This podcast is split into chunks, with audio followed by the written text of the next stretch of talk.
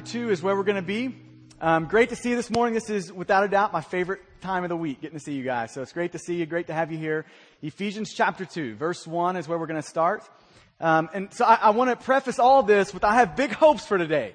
If there was one, if you were to come to me and say, I'm going to memorize 10 verses in the Bible, what 10 should I do? I would probably say Ephesians 2, 1 through 10.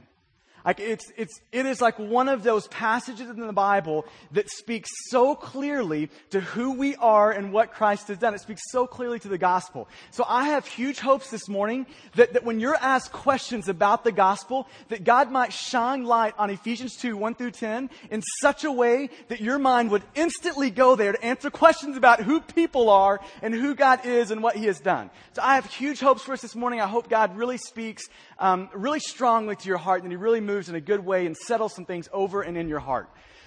Um, okay, so Laura and I got married about eight years ago now, something like that. And uh, when we first got married, we didn't have a whole lot. I mean, we're living in an apartment, and I, there's just a few things that really stick out to me. We had no recliner, all right? And so we sort of had a recliner. It was one of those Walmart camping folded out, those chairs. That was our recliner, right? And so we had, we didn't have a couch. So we're living in an apartment, and for our couch, somebody had given Laura this old wicker, um, like used to be patio furniture type stuff. You know, like it was like a two seater that used to be on a patio. We've got it in our, that's our couch. Um, our, our TV stand, this is probably my favorite. Our TV stand was this nasty looking wicker, kind of matches patio furniture look, right? And so it, it was really bad. And so about four and a half years into marriage, um, we finally get a house and, and we make the leap to cable TV. This was a drastic change for us.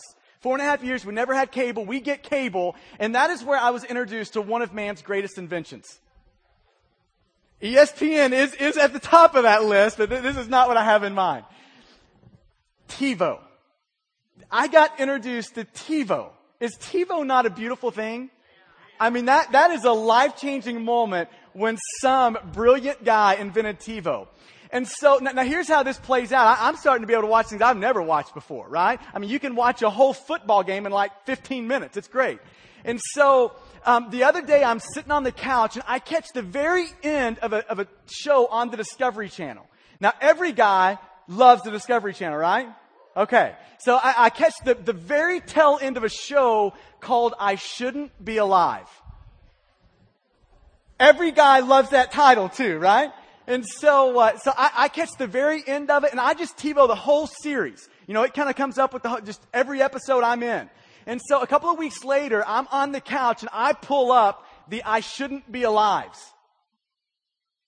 If you've ever seen them, you you know the stories here, right? And so, so here was the first one I watched. A, a, a guy and a girl were scuba diving a storm blows in, blows their boat several hundred yards down, kind of, kind of off of where they were. They come up, they're trying to get the attention of the boat. The boat's motor is running to kind of keep it level in the current. They can't hear. Eventually the boat's about to run out of gas. They have to leave that man and that woman in the water scuba diving. This goes on for, I think almost two days. They're in the water, right? I mean, the, the lady gets like her leg bit off by a shark. I'm just joking. I mean, she survived, right? I mean, seriously. And so, um, like literally, they, there's this one point where this swarm of jellyfish come through. Sharks are checking them out all the time. Don't bite them, but, but just this drastic crisis moment. Another one, they're in the Amazon rainforest. The guy and a girl, former kind of dating guys, you know, sort of a deal. And uh, they're no longer, so it's already a little bit awkward. And uh, so they're bird watching in the Amazon. I don't know how they both arrive in the Amazon. But they're, they're, bird watching in the Amazon. They get off the trail and they think they're walking back to where they should be going and they're walking right into the heart of the Amazon. And so they spend like two days in the middle of the Amazon, right? And so at night they're hearing big animals let, I mean, all that stuff. Insects are just destroying, eating them alive. Bad day. Finally the girl looks at the guy and says, where's the knife? You're like, come on. I mean, be an optimist at least, right? Like she is ready to do this thing right there.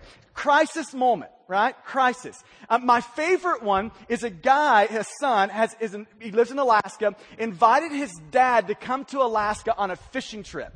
Gets the dad up there, they get their gear, get the boat, get dropped off in the middle of nowhere. They are 70 miles from the nearest city, near, nearest town. It's not even a city, it's a town village. 70 miles from the nearest village. Nobody is expecting them for seven days. They have no way of communicating.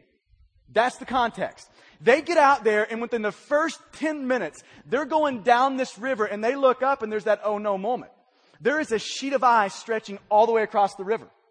Their little raft boat thing runs into it, flips the raft. Their guns are gone, their supplies are gone, their food's gone, everything is gone. Not only that, that water sucks them under that ice. Crisis moment right now, right? Okay, so, so they're trying to come up for breath, about to die. I mean, about to just call it quits. They pop up the other side. Uh, they've made it. They look down the river. Here comes another sheet of ice, right? Up underneath that one, about to die, about to die, shoot out from under the other side. They, they get out, the, the dad's suffering from hypothermia. They build kind of a makeshift shelter. The next morning the son says, I'm leaving. I'm going to, to try to do something. I'm going to walk 70 miles, bear infested. I'm going to walk 70 miles to the nearest city, right? Crisis moment. Okay, so picture yourself. I don't know what your crisis moment is, but picture yourself in that sort of a crisis situation. I mean, maybe you're in the airplane and it's going down. That's crisis, right? Maybe you, and this happened to one of my parents' friends here recently, my, or, uh, husband and wife, wake up in the middle of the night. There is a man in their master bedroom.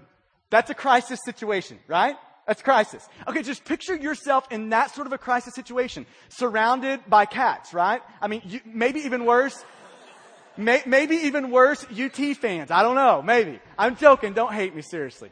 Okay, so, so picture yourself in that sort of a crisis situation. And now I want you to look at me. If you are apart from Jesus Christ, your condition is more threatening and more urgent than anything you could imagine. So, whatever popped into your brain, crisis situation, apart from Christ, your condition is more threatening and more urgent than anything you could imagine. Now, Ephesians is about to go here with us, and it's going to show us why. And, I, I want to just throw this out there before, before we jump into it. That there are certain passages of Scripture that we could preach this morning that, that wouldn't have a whole lot of risk in, in, rubbing people the wrong way. Like if we were preaching Matthew 5.14, that we're the light of the world. It, it doesn't matter who you are in this room, you'd probably say, yeah, I like it, let's do it. But, but, when we start preaching Ephesians chapter 2, it doesn't just ruffle feathers, it kind of defeathers the whole bird. That, that's what it does. Okay, so I, I just want to tell you that there's a risk this morning when you preach stuff like this. And uh, with that, I, I want to say this. That, if something rubs you the wrong way, take it to the text, not the teacher. Take it to the text. If you've got a problem with it, make sure you've got a problem with the Bible and not me, right? And, and so this was the thing I prayed when, when I, whenever I knew that God was calling me to preach publicly on a consistent basis. The, the first thing I prayed is that God would give me the courage to fear Him, not you.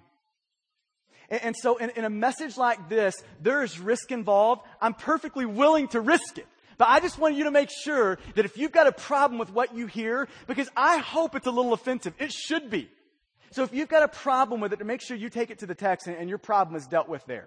Okay, so Ephesians chapter 2, here's the context. Um, Paul is, is, is, laying out spiritual conditions. Here it is apart from Jesus, and here it is in Jesus. And there is a massive contrast between the two. And later on in chapter 2, look at verse 11 and 12. He's going to tell the people in Ephesus, you need to remember your spiritual history. You need to remember who you were you need to remember that as well as who you are. You need to have an appreciation from where God has rescued you. So you need to remember that. So he is laying out the spiritual condition of these people and he's telling them, listen, this is who you were apart from Christ. This is who you were in Christ. And your situation apart from Christ is more threatening, is more urgent than anything you could possibly imagine. Okay, let's pick it up in verse 1 here. Here's what Paul says. The, the reason it's more threatening, more urgent, he says this.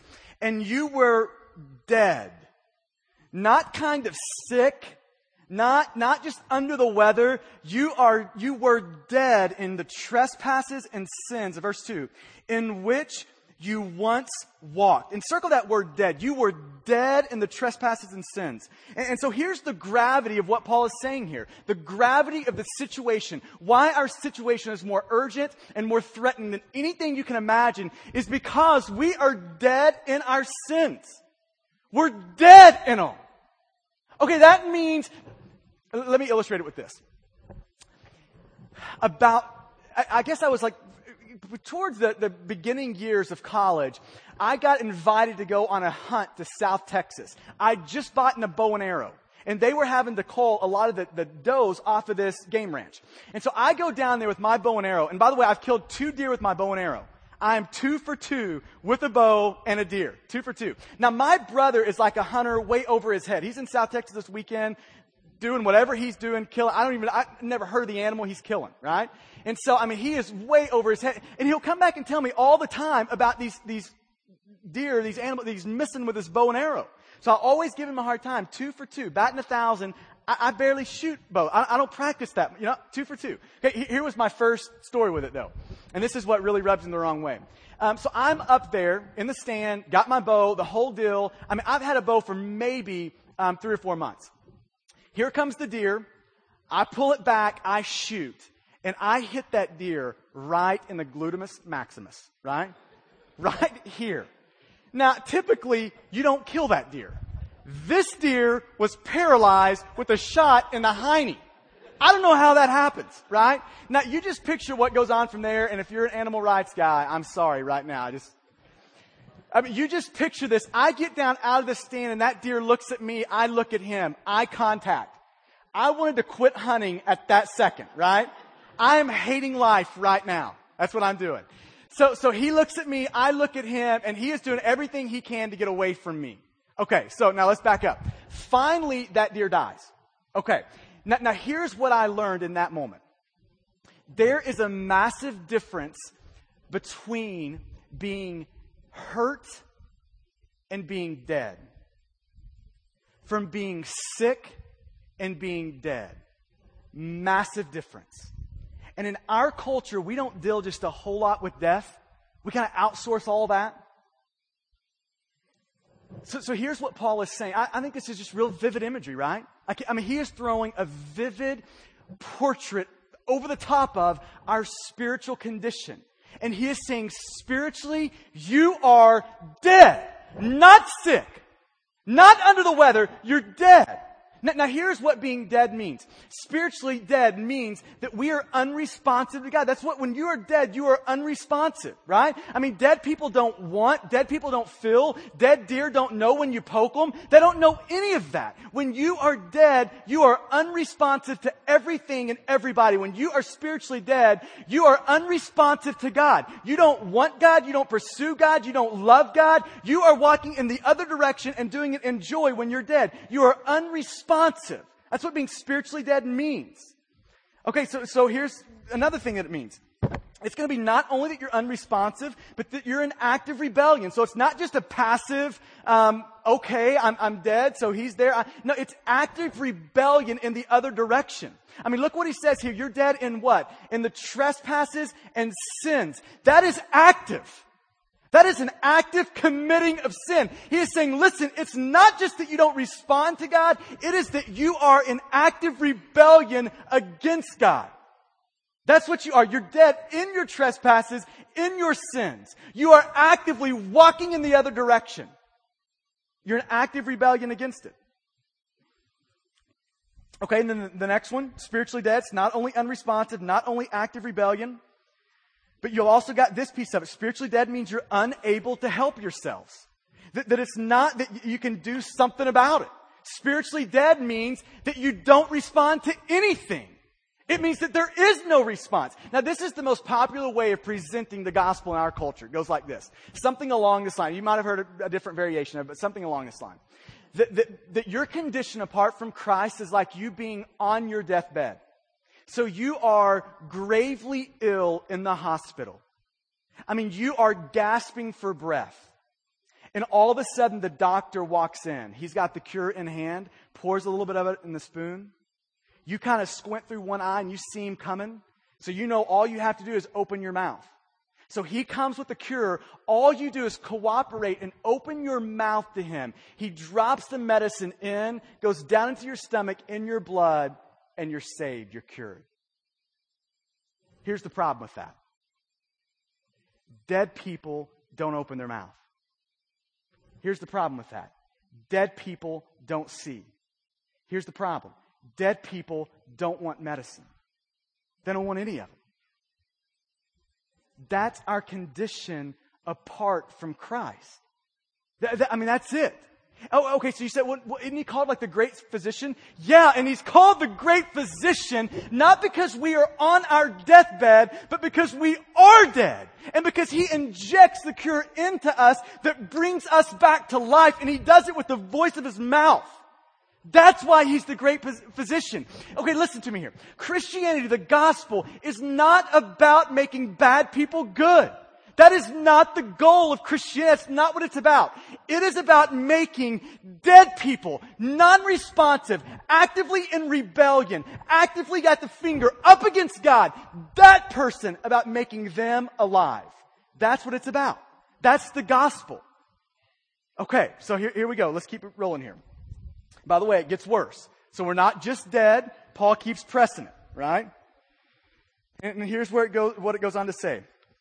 And you were dead, verse 1. You were dead in the trespasses and sin, verse 2, in which you once walked, following the course of this world, following the prince of the power of the air, the spirit that is now at work in the sons of disobedience. Verse 3. Among whom we all once lived, following, and, kind of this idea of following in, the same word following. So, so we're living in the passions of our flesh, carrying out the desires of the body and of the mind. So it's not just that we're dead in sin. Here's the next thing that Paul's going to press on. Not only that we're dead in it, but we're enslaved to it. That we are slaves of sin. Uh, okay, now, now here's what he's going to press on with this. He's going to say this, that you're enslaved to three different things here. First one, you're enslaved to the world. Okay, and look what he says there. I think it's in verse 3. Verse 2. That, that you're following what? The course of the world. So, so he's saying you're enslaved to it. You are a slave to the world. Okay, so now when you think about the, the word world in the scriptures, sometimes it's used with a positive light, right? It's like in a John 3.16, God says, for I so love the world, right? So I love the world. Okay, so that, that's this positive light. He's talking about people, his image bearers. Okay, now in 1 John 2, 15, he's going to say this though. Don't love the world. And if you do, the love of the Father is not in you. So, so there's a positive sense. Creation is image bearers, but there's also this negative sense. And the negative sense of world, it is this settled disposition on the world, on people, that apart from Jesus, they are hostile to God. That's what the world is. A settled disposition, that this, the way culture works, that is hostile, that's got a stiff arm towards God. That, that's the world. And he's saying you are enslaved to it. Okay, so when you think about the world being hostile to God, like, I don't think I have to do just a whole lot of convincing here. Like, if you just start looking around, I think you see it pretty clearly, right? And so if you just bring up, if you're around the water cooler and you bring up Jesus, you probably shut down the conversation, right? I mean, it probably just turned to nothing. Uh, okay, so, so you see it really quickly. And this is, like a Romans 8 is going to say that people in the flesh, they are hostile to God. They're hostile to Him. So apart from Jesus, people are always going to be hostile to God. They're always going to be hostile to Jesus. Apart from Christ, we are in the flesh hostile. We are at war with God. So he's saying you're a slave to it. You're, you're, you're a slave to this way the culture works. Hostile to God. And you see it in a thousand different ways. You see it in the way we treat sex, right? I mean, God says, I've got a beautiful creation here. It's a creation of a creative God, a good God. And, and what do we do with it? We distort that. We rip it out of the godly boundaries that it's meant to go in, right? And, and okay, a quarter of all web searches are pornography related. So, so we have ripped it out of God's way of doing it and done it our own done it our own way. So we're enslaved to this course of the world. Right? I mean, think of possessions. People enslaved to it. I mean, the measure of a man has become his money. And if you don't think that's in the church, check how you have used the word successful maybe the last 10 times. What it's gone to describe. Enslaved to this course of the world, this alien disposition, this, this hostile to God, this disposition that shakes our fist at God in rebellion. Okay, so he goes on. He says, not, not only a slave to the world, but, but you're a slave to the enemy, to Satan, right? I mean, look what he comes on, like the next phrase there. You're following the course of this world. You're following the prince of the power of the air, aka the enemy, Satan. The, the spirit, Satan, that is now at work in the sons of disobedience. So, I mean, you really want to weird somebody out in a hurry, just bring that up, right? I believe in Satan, right? I mean, so, so you get that right off the cuff. But listen, the Bible's not joking. I mean, the Bible's not, not lying when it says in Ephesians 6 that our battle is not against flesh and blood. Our battle is not against the rulers, against the authorities, against the powers of this dark world. It's not there. It is not against flesh and blood. It is against this unseen thing. Okay, so the Bible's going to say Satan is real, right? I mean, it's going to say in, in John 8 that he's the father of lies. In second or first Corinthians, that he masquerades as an angel of light. That's pretty scary, right? He can also appear something really good too. In, in Peter, it's going to say that he, he kind of prowls around like a roaring lion. That, that's not a real good thing when you've got a lion trying to devour you, right? And so I think we need to hear this. Everybody hears that God has a plan for your life. Agreed, right? Everybody hears that. But listen here. We also need to hear that Satan does too. Husbands, you want to walk in disobedience? You walk straight down Satan's road for you. Wives, you want to walk in disobedience? You're walking straight down Satan's plan for you, straight down his road.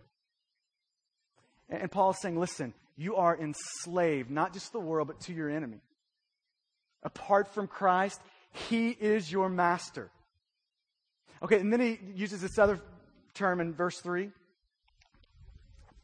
He says this, among whom you once lived in what's it, the passions of the flesh, carrying out the desires of the body and of the mind. That we're not just enslaved to the world, to the enemy, but we're also enslaved to our flesh, to our sinful passions. Right? I mean, we're just enslaved to the next thing that our hearts wants to, to grab. The next thing it wants to run after. Yeah, I think there's this big myth to slavery that goes like this, to being enslaved, that goes, no, I, I want to be my own man. I don't want to submit to God. I don't want him to be my master. I want to do my own thing. And listen, here's what you've just done when you've said that. You've just chosen a different master. And it's not a good one. You've just chosen your desires, your flesh, to be your master. You've just made a real bad trade there. But we've all got a master. It's just dependent upon, is it a good one or a bad one? Is it God or is it your flesh? Okay, so he's saying, listen, you're enslaved to the world, you're enslaved to your enemy, and you're enslaved to, to your flesh, to, to the desires of the body. Okay, so this is Paul saying, listen, this is your condition apart from Christ. You are dead in your sin and you are enslaved in your sin. This is who you are. Without Jesus, this is all of us. It's not one of us, it's all of us. Okay, it gets worse. Here's the last part. It's not only dead, not only enslaved, but we're also condemned in our sin. Look at verse 3 here, the last couple of phrases here. Among whom we all once lived in the passions of our flesh, carrying out the desires of the body and of the mind. Now look at these last two phrases. And were by nature children of wrath, like the rest of mankind. Here's what he's saying. We're all condemned by sin. We're all there. All of us in here. And he's saying, listen, this is what it means to be condemned by sin. That we are under the wrath of God. That's what it means. That apart from Christ, the wrath of God sits over our life and is aimed at our life. That's what being condemned by sin, means. That, that's what it means when he says, you are an object of God's wrath. It means that we are under the wrath of God. The wrath of God is not arbitrary. The wrath of God is not a husband that flies off the handle. The wrath of God is not having to walk on eggshells around an angry man. If you are that man, we need to repent of that. That is not the wrath of God. The wrath of God is his settled resolve to righteously judge sin. That's the wrath of God. And listen, it seldom comes in a lightning bolt. Romans 1, here's the picture of wrath of God in Romans 1. It is letting you go to have what your heart wants.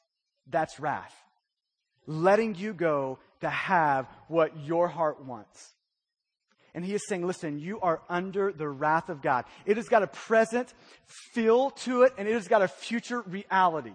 Present feel, you have it. You take what you want. Future reality, we all stand, every one of us in here, we all stand before our great God and judge. Every one of us.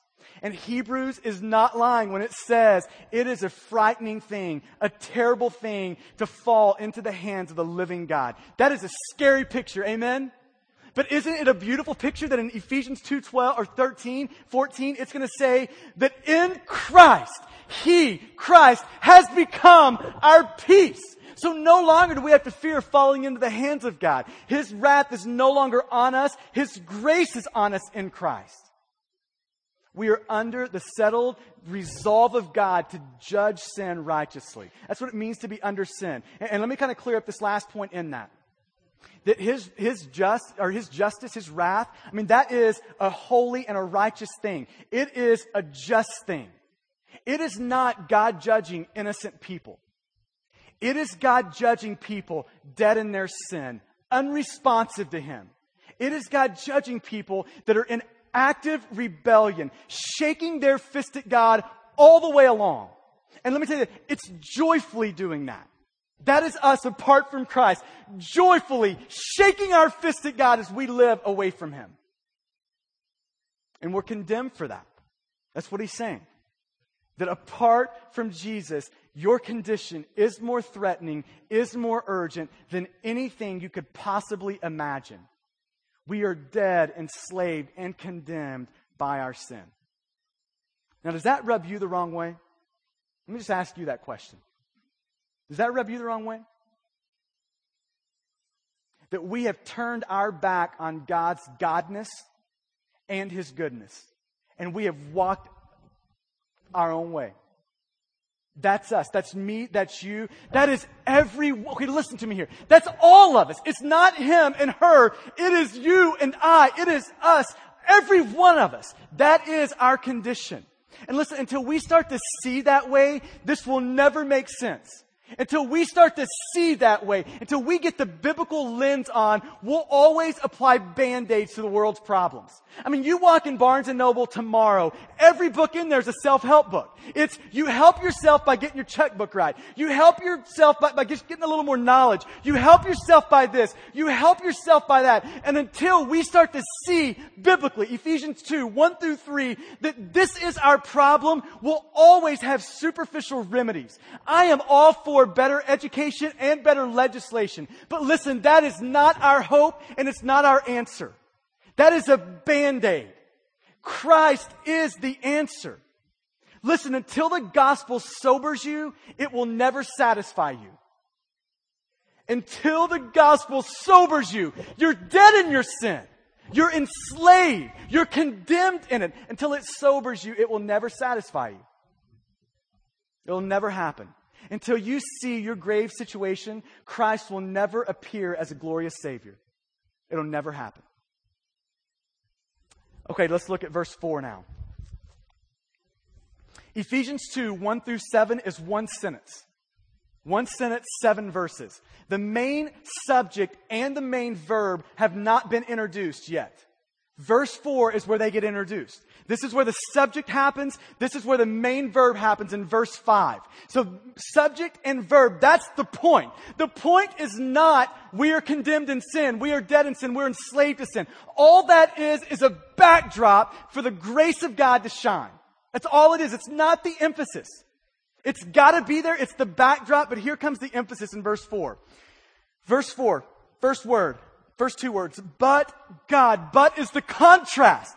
Right? It's the beautiful contrast. This is who we were, but this is who we now are. Why? Because of God. But God. He is the initiator. He is the cause. He is the remedy. But God. And look what it says about him. Being rich in mercy because of the great love with which he loved us. Verse 5.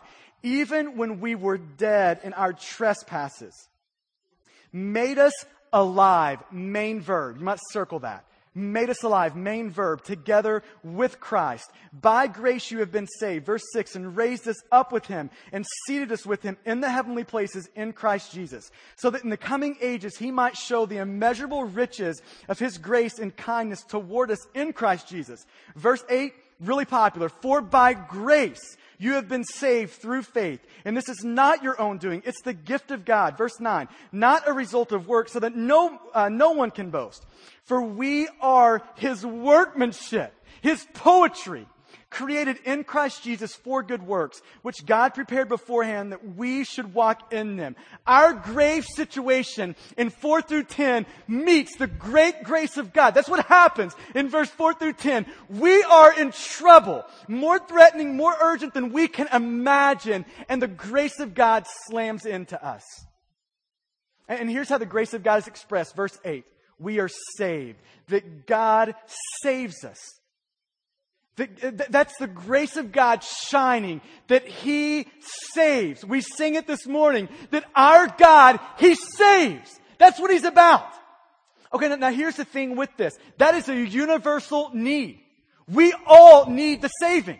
We are all born in such a way that without the saving, it is doom. It is crisis. We all need the saving. More than we need food and water, more than you need your kidney, you need to be saved. That's what we need above all else. So he gives some clarification. How are we saved? What is this salvation?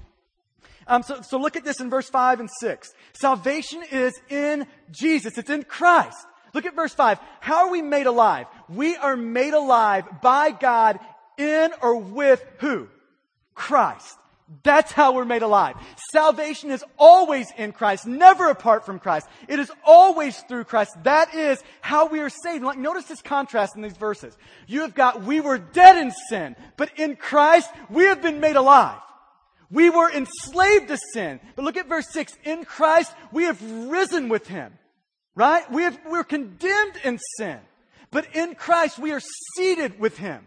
And remember where Christ is seated? Look back in chapter 1, verse 21 far above all rule and authority and power and dominion, and above every name that is named, not only in this age, but also in the age to come. That's where Christ is. And in Christ, that's where we are.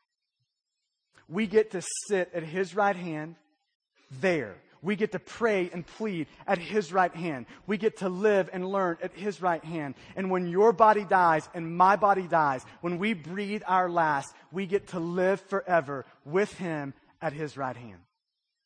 And all of that is in Christ. All of it. So salvation is in Jesus. Look at verse 5. Into verse 5. Salvation is by grace. Look at verse 8. You're saved how? By grace. Salvation is by grace. That is the unmerited favor of God on you. That is how you are saved. If you've got desires for Jesus, it's grace. If you love Jesus, it's grace. If you want Jesus, it's grace. We are saved by grace. Grace, grace is the initiating work of God to change your heart.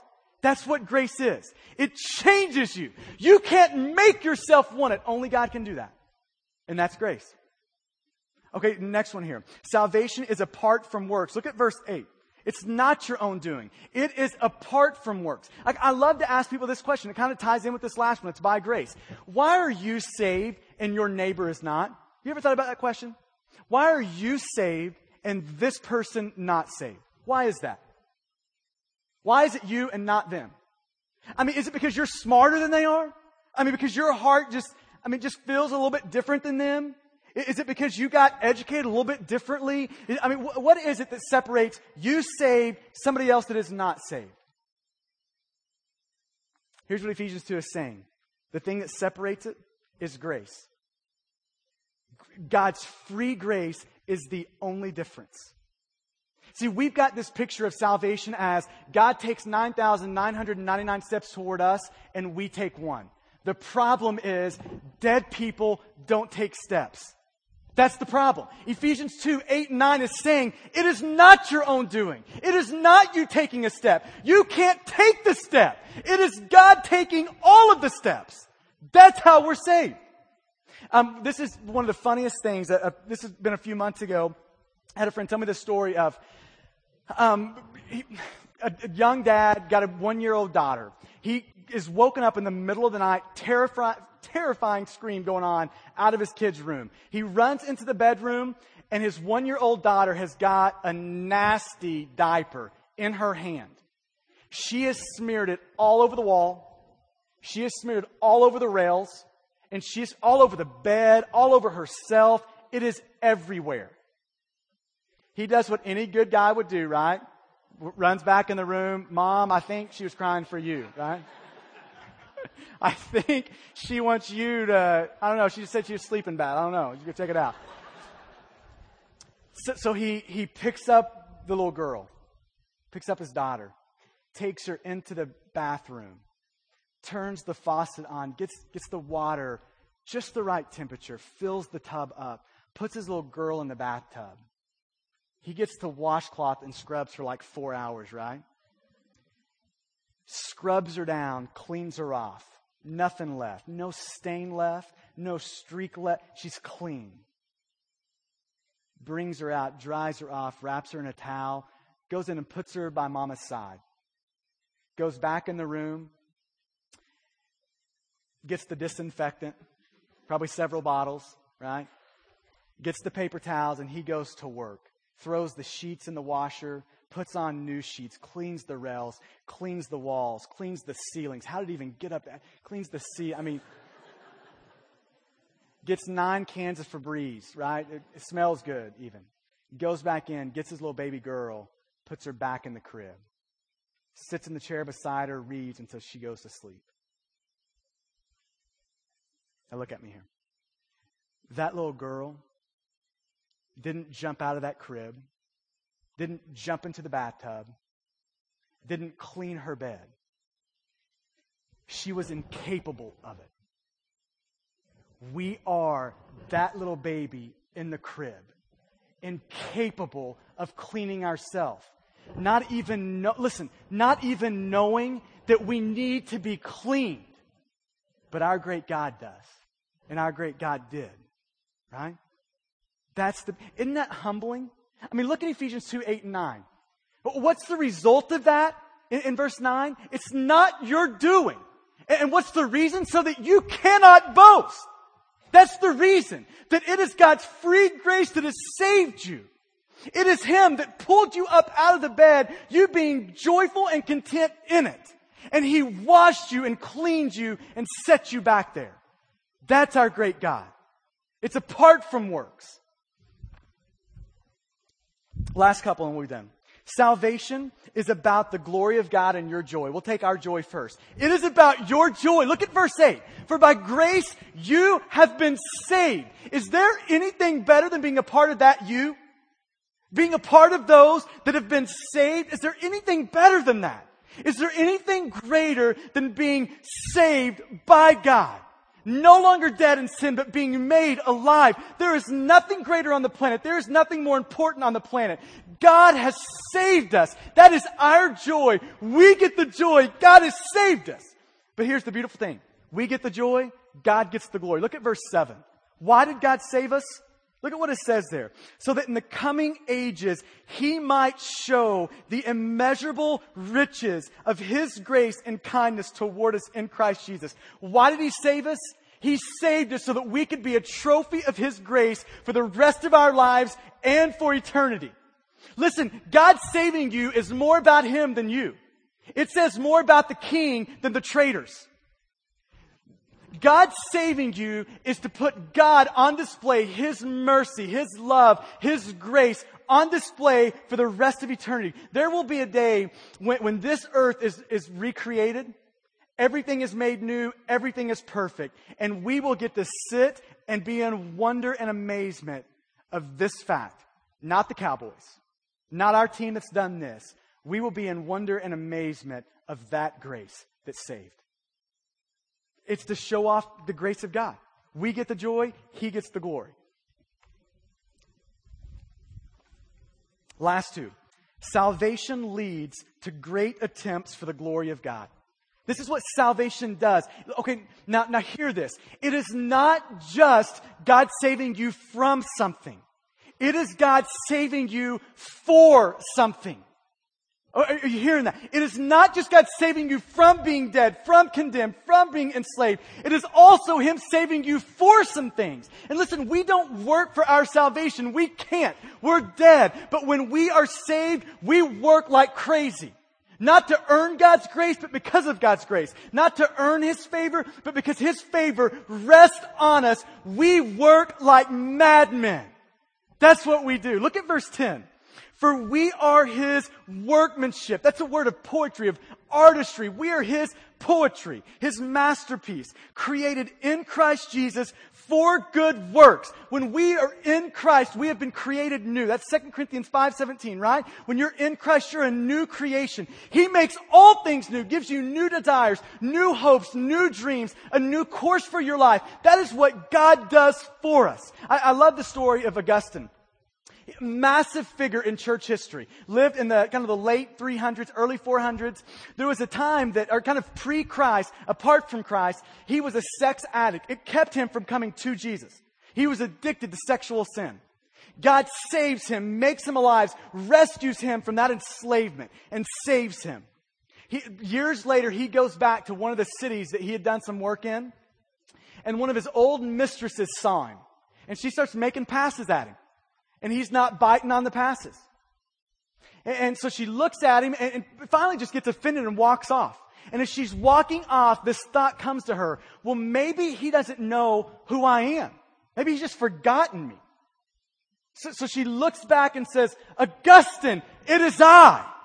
And he looks back at her and says, Oh, I know, but it is not I. That is the picture being made new. That you are created in Christ. It is no longer I. It is a new one, right? Okay, now look at what he does that for. Creates you in Christ for good works, which God prepared beforehand. Ephesians chapter 1, God chose you beforehand. Ephesians chapter 2, he has given you works beforehand. Last phrase, that we should walk in them. I love this. Verse 2, we are walking in, in our trespasses and sins. That's what we're walking in apart from Christ. Verse 10, God has made us alive and now we have got a whole new walk. We are walking in Him and these works He has prepared for us. Christians in this room, here's your question for the morning. If you would claim to be a Christian in this room, are you walking in those works? Are you currently in the middle of something that it would take God to do? Or have you settled into your comfort? Have you settled into your kind of secure little safety net thing going on? Or are you asking God for things that it would only take Him to do? And listen, I, I am all for growing businesses and I'm all for growing a lot of these different things. But I, here's what I'm really for. I am all for great attempts for the glory of God. Do you have attempts for the glory of God, not your own name, but for the glory of God that are before you? So if you're growing your business, it is for the glory of God and the works He has prepared in advance for you, not your own. So do you have attempts before you that would be God honoring, God glorifying, huge, massive attempts? It would only, I mean, it would take God for them to come to fruition. Do you have those in front of you? If I were to come to you and say, what is one thing you're thinking about right now that would take God to happen? You have an answer for that? And you know what I find? So few Christians walk in that. So few. He says, I have prepared those in advance for you, created you, fashioned you for those. And we'll close it with this. So salvation leads to great attempts for the glory of God, and salvation is through faith. Look at verse 8. For you are saved by grace through faith. Faith is not a work. Faith is not a, we take this step. That is not what faith is. Faith is a response to the step God has taken. Faith is a, is a response to the grace of God that has hit our lives. That's what faith is. It's not a work. It is a response. It is us holding up our lives after the grace of God has hit us and we say in response, I am yours. Enjoy. I give you all of me. Surrendered everything. Faith is trusting in and treasuring Jesus.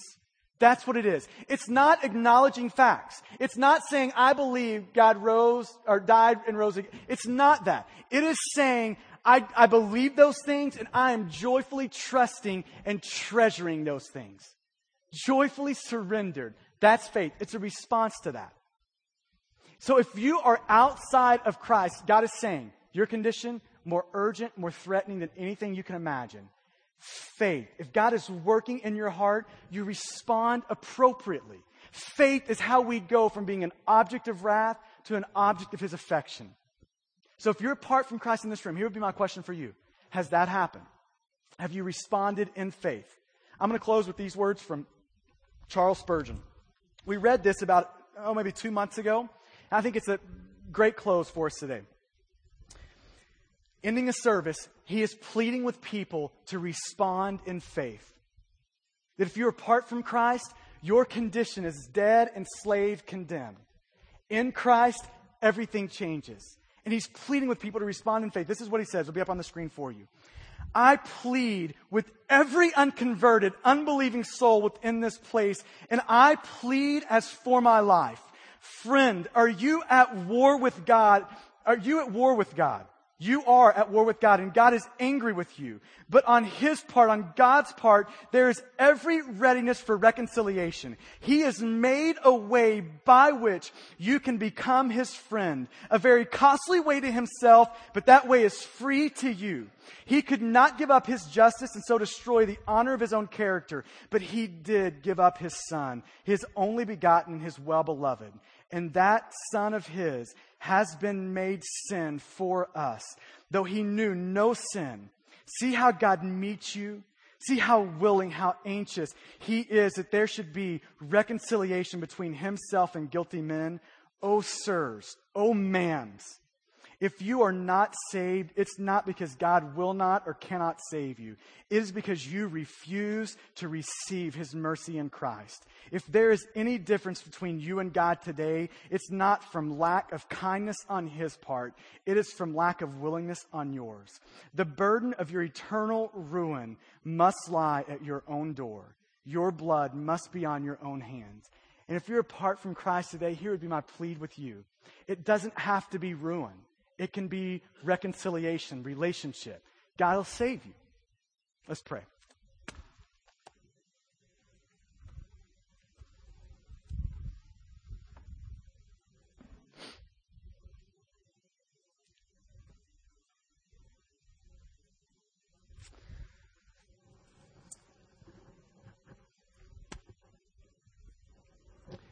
So, if you would claim to be in Christ, here, here, here's my question for you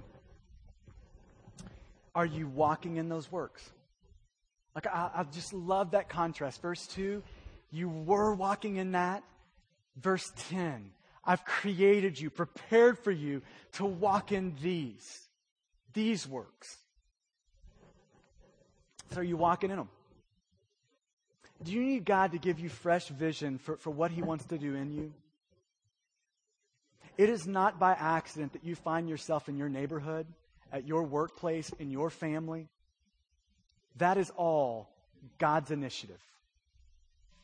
Are you walking in great works there? Are you attempting great things for the glory of God? Daddies, if your son came up to you and said, What are we doing as a family that would be a God honoring, God glorifying attempt? What are we doing? I mean, is life really about us playing baseball? I mean, is life really about that? Or is life about this? I mean, what would you respond to him in that moment? Wives in here, how would you respond if, if your daughter, your son, your husband comes to you and says, What are we doing that would be a great and God glorifying attempt? I want to encourage you to walk in that, to pray for that. And if you are not in Christ in this room, I just want to plead with you. There's nothing greater than being saved. Nothing greater. There's nothing more important than being saved. There's nothing you need more than being saved. So if that has not happened, if you have not responded in faith to God's grace that has, that has hit your heart, that has warmed your heart, that has changed your heart, may this be a wonderful time for you to do that. On your guest card, you can check the box that says, um, I, I want to walk in, I want to learn what a relationship with Christ looks like. Now, I'd encourage you to check that box. We'll follow up with you this week, and we'd love to have that conversation with you. So we'll, we'll end today. Um, we'll stand and we'll sing. And as we sing, I, I really want to press this next week. We, we're praying that God would give us 25 first time families for us to love and bless and encourage. Get the gospel too. That we would walk in those sort of works. That we would think about families that we can get the gospel to. That we would think about families that we can invite. That we would think about families that we can be an active agent that God would use to get His grace there. That we would be a part of that. So may God give us great hopes, great visions. We'd walk in great works. God, I love you. God, I thank you for your word. God, I thank you for how Ephesians 2 cuts us down and how ultimately it changes everything. It makes us new. God, how it sobers us, but then how it satisfies us. So, God, I pray that, you might burn that into us. God, I pray that we would be people who walk in that who, like Paul, believe it, proclaim it, and walk in light of it. So, God, help us. God, we tell you that we need your help. We need your grace in that. It's in your great and glorious name that we pray. Amen.